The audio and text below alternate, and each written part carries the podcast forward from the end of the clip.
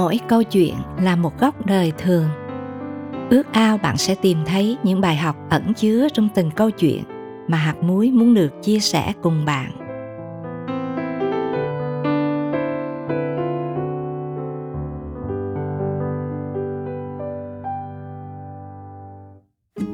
Hôm nay, hạt muối xin gửi đến quý thính giả một câu chuyện cùng với một bài học về sự tha thứ với mong ước không ai trong chúng ta phải gặm nhắm nỗi đau về những tổn thương trong cuộc sống. Thân mời quý thính giả cùng lắng nghe.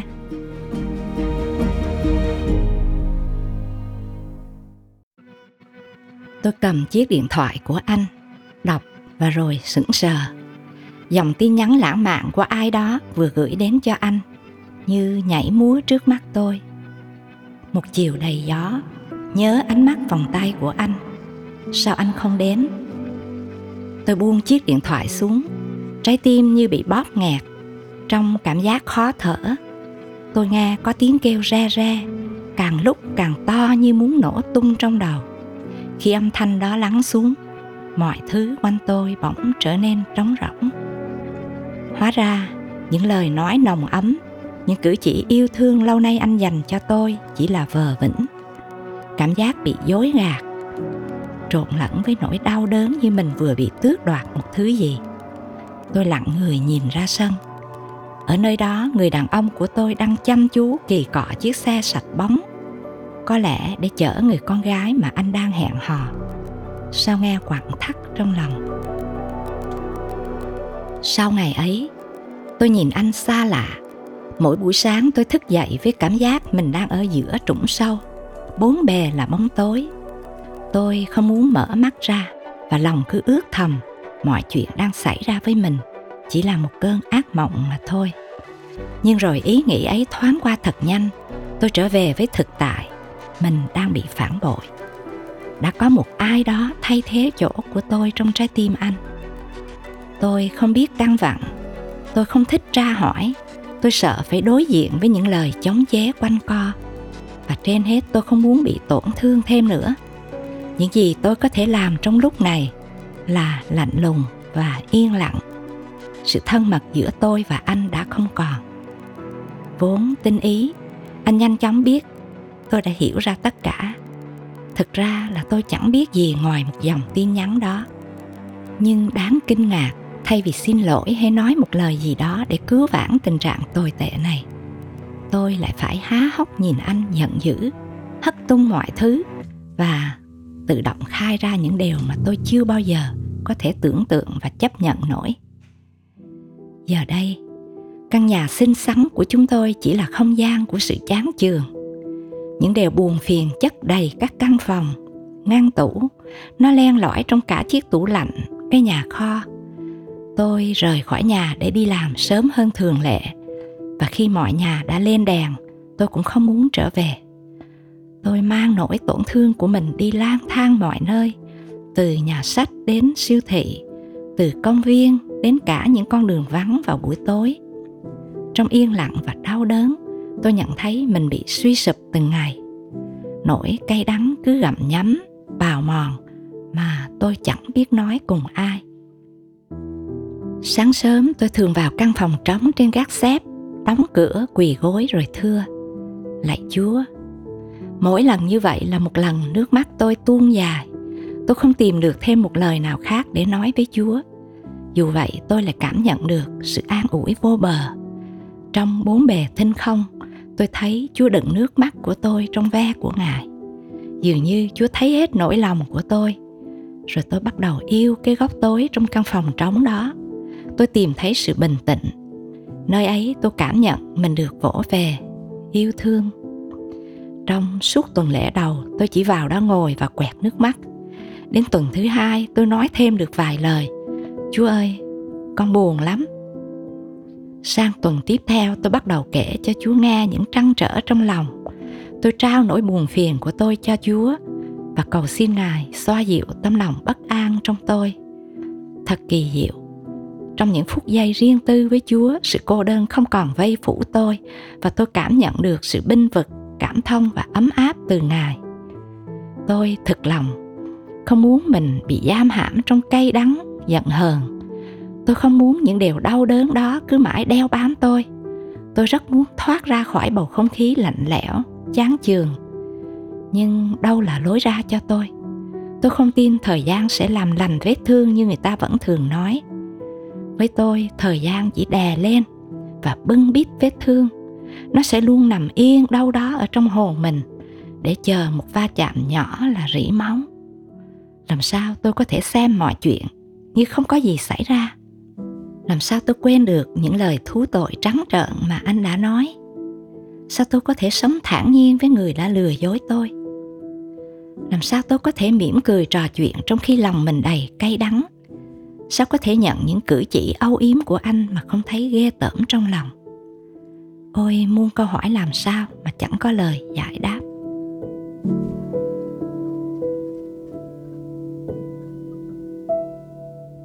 Chúng ta vừa nghe xong lời tâm sự của một phụ nữ mang nỗi tổn thương ngút ngàn. Tổn thương là điều rất dễ xảy ra trong hôn nhân. Cho dù vô tình hay cố ý, ít hay nhiều thì nó cũng gây tổn hại cho mối quan hệ vợ chồng khi bị tổn thương điều chắc chắn sẽ xảy ra là tình yêu lòng tin cậy và sự cởi mở đều bị suy giảm một bức tường vô hình được xây lên ngăn cách giữa hai người tổn thương càng lớn bức tường càng cao có những tổn thương đến từ sự thiếu quan tâm chẳng hạn chàng để ngày sinh nhật của nàng trôi qua mà chẳng có lấy một cánh thiệp đóa hồng thậm chí không một lời happy birthday. Cũng có những tổn thương do sự thiếu tôn trọng hoặc vô ơn, ích kỷ. Nhiều cặp vợ chồng phải sống cả đời với những tổn thương nho nhỏ chồng chất lên nhau. Bên cạnh đó, cũng có người phải đối phó với những nỗi tổn thương lớn như câu chuyện chúng ta vừa nghe kể. Người trong cuộc sẽ không bao giờ quên đi những tổn thương đó. Điều này đồng nghĩa với việc những người bị tổn thương nặng nề sẽ phải sống chung với nỗi đau suốt những năm tháng còn lại trong đời mình. Thật, không còn gì khốn khổ cho bằng. Bạn thân mến, nếu bạn đã từng dây dứt, mệt mỏi vì những tổn thương đè nặng trong lòng, thì lời Chúa sẽ chỉ cho bạn lối thoát để ra khỏi ngục tù tổn thương cay đắng. Nhưng trước tiên, bạn phải đối diện với sự lựa chọn đầy thách thức, đó là tha thứ. Có thể ai đó sẽ nói, tha thứ sao với tất cả những gì người ấy đã làm tôi không thể nào tha thứ được khi khẳng định điều đó bạn đã chọn con đường đau khổ cho mình. Đó là con đường chúa muốn bạn đừng đi. Hơn ai hết chúa cảm thông với những gì đang diễn ra trong lòng bạn vì chính ngài đã nếm trải nỗi tổn thương cách lớn lao tại Gethsemane. Ngài đã từng bị khước từ, chối bỏ, phản bội. Thậm chí trong giờ phút cần được an ủi nhất những người thân thiết cũng đã bỏ rơi ngài. Nhưng chúa đã tha thứ và ngài muốn chúng ta noi dấu chân ngài. Để bắt đầu tiến trình tha thứ, trước hết đừng tìm kiếm sự hoàn hảo nơi người phối ngẫu, vì chắc chắn bạn sẽ thất vọng thôi. Vì không có ai là hoàn hảo cả. Và cũng đừng ghim guốc những lỗi lầm. Hãy sẵn sàng tha thứ nếu bạn muốn có một đời sống nhẹ nhàng và kết quả. Vì sự chất chứa tổn thương trong lòng sẽ sinh ra cay đắng, dằn vặt đời sống bạn triền miên một phụ nữ tâm sự. Người tình của ông xã tôi có mái tóc dài, thường kẹp hờ bằng kẹp nhựa màu hồng của ống cuốn tóc. Chuyện xảy ra cách đây mấy chục năm. Vậy mà cho đến nay, mỗi khi nhìn thấy cái kẹp nhựa màu hồng trên dáng vóc ai đó hao hao, lòng tôi vẫn nhức nhối nhớ lại. Đau lòng quá, phải không bạn? Tôi thật sự thương cảm khi hình dung nỗi đau sâu sắc mà một người phải chịu đựng suốt thời gian dài suy cho cùng nếu không tha thứ chúng ta sẽ mãi là nạn nhân của chính mình sẽ bị hành hạ về mặt tinh thần sẽ bị giam hãm trong ngục tù cay đắng vì vậy dù nỗi tổn thương có lớn đến đâu thì bạn cũng nên kết thúc nó bằng giải pháp tha thứ. Hãy nói như cách Chúa Giêsu đã nói với Đức Chúa Cha, xin tha cho họ. Tha thứ là một điều khó, đặc biệt là khi chúng ta tha thứ nhưng người đó cứ tiếp tục làm cho mình bị tổn thương. Dù vậy, đó lại là điều Chúa đòi hỏi nơi tôi và bạn. Ngài tìm kiếm nơi chúng ta sự tha thứ không giới hạn. Ta không nói cùng ngươi rằng đến bảy lần đâu, nhưng đến bảy mươi lần bảy Matthew chương 18 câu 22. Đây là vấn đề hoàn toàn nghiêm túc. Chúa muốn bạn và tôi thực hiện nó vì lợi ích của chính mình. Vì khi bạn để mình bị giam hãm, ngụp lặn trong nỗi tổn thương, chắc chắn bạn sẽ phải trải qua những cảm xúc tiêu cực có khuynh hướng nhận chìm cuộc đời bạn. Trước hết, đó là cảm xúc tức giận rất có hại cho sức khỏe. Tiếp theo, bạn sẽ phải sống trong cảm xúc chán nản, khiến bạn không thấy hứng thú với bất cứ điều gì. Rồi sự bồn chồn, lo lắng và nghi ngờ sẽ đến. Nó khiến bạn phải sống trong sự rầu rĩ, tự cảm thương mình. Nếu tình trạng này kéo dài, nó sẽ ăn mòn khả năng, lòng tự tin và cả niềm vui của bạn. Tệ hại hơn nữa là khi bị tổn thương, bạn sẽ có ước muốn gây tổn thương cho người đã làm tổn thương mình thậm chí bạn còn muốn nhân cấp nó ở một mức độ mà bạn có thể cảm thấy hả hê đây là điều không nên nhưng nếu không chọn tha thứ bạn sẽ không thể loại trừ được những ảnh hưởng tiêu cực đó một khi không tha thứ, đó là bạn bỏ mặt cho cuộc hôn nhân của mình. Nhưng khi chọn tha thứ, ấy là lúc bạn bắt đầu khởi công xây dựng lại hôn nhân của mình. Đây cũng là lúc bạn chuẩn bị để mình được phóng thích khỏi mọi nỗi tổn thương. Chúng ta cần biết rằng, tha thứ không phải là một hành động chớp nhoáng, nhưng là một tiến trình mà bạn cần phải nương cậy sức chúa. Hãy hết lòng cầu nguyện trước khi thực hiện những điều sau đây. Đầu tiên chúng ta phải sẵn sàng đối diện với quá khứ hãy xin sự hướng dẫn từ Chúa để có thể ngồi lại và chuyện trò với nhau cách dịu dàng, nhân từ, không pha mùi vị của sự cay đắng hoặc chỉ trích. Dù đúng, dù sai, mỗi một người đều có lý do cho những hành vi của mình. Vì vậy, khi người phối ngẫu trình bày hoặc biện luận, hãy kiên nhẫn lắng nghe và sẵn sàng nhận lỗi. Bạn không mất gì cả. Hãy nhìn sự việc theo quan điểm của người phối ngẫu để duy trì bầu không khí ôn hòa. Điều này sẽ giá trị hơn là nói cho ra lẽ đúng sai. Bởi vì đây là việc đã rồi và bạn không thể làm gì với những điều đã xảy ra trong quá khứ. Hơn nữa, khi nhận lỗi, bạn trở thành người rộng lượng, hy sinh và đầy lòng vị tha. Việc tha thứ không có nghĩa là chúng ta đồng tình với những sai trái mà người khác đã làm cho mình nhưng tha thứ là vâng theo lời dạy của chúa đây là điểm để chúa có thể bắt đầu hành động vì trong bài cầu nguyện chung Chúa đã dạy môn đồ xin tha tội cho chúng con như chúng con tha kẻ phạm tội nghịch cùng chúng con. Rõ ràng nếu muốn được Chúa tha tội, mình có trách nhiệm phải tha thứ cho người khác.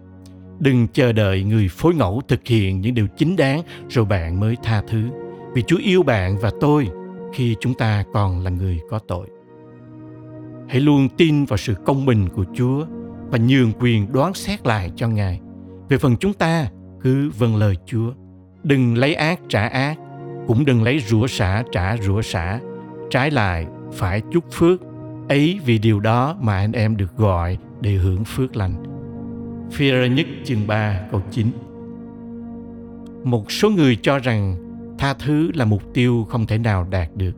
Nhưng nhiều cơ đốc nhân tin kính lại chia sẻ kinh nghiệm tuyệt vời rằng chính nhờ tha thứ mà họ được giải phóng khỏi những nỗi đau và hưởng phước Chúa ban.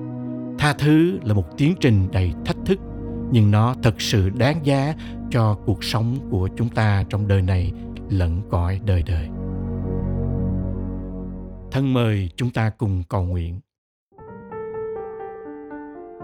Lạy cha từ ái, con biết chúng con đã phạm tội với Chúa nhiều hơn và nặng nề hơn là ai đó phạm lỗi cùng chúng con. Vì vậy, xin Chúa nhắc nhở mỗi chúng con về ơn tha thứ lớn lao mà Ngài đã ban để chúng con sẽ không cảm thấy quá khó khi tha thứ cho người đã làm tổn thương mình. Con rất cảm ơn Chúa và cầu nguyện trong danh Chúa Giêsu Christ. Amen.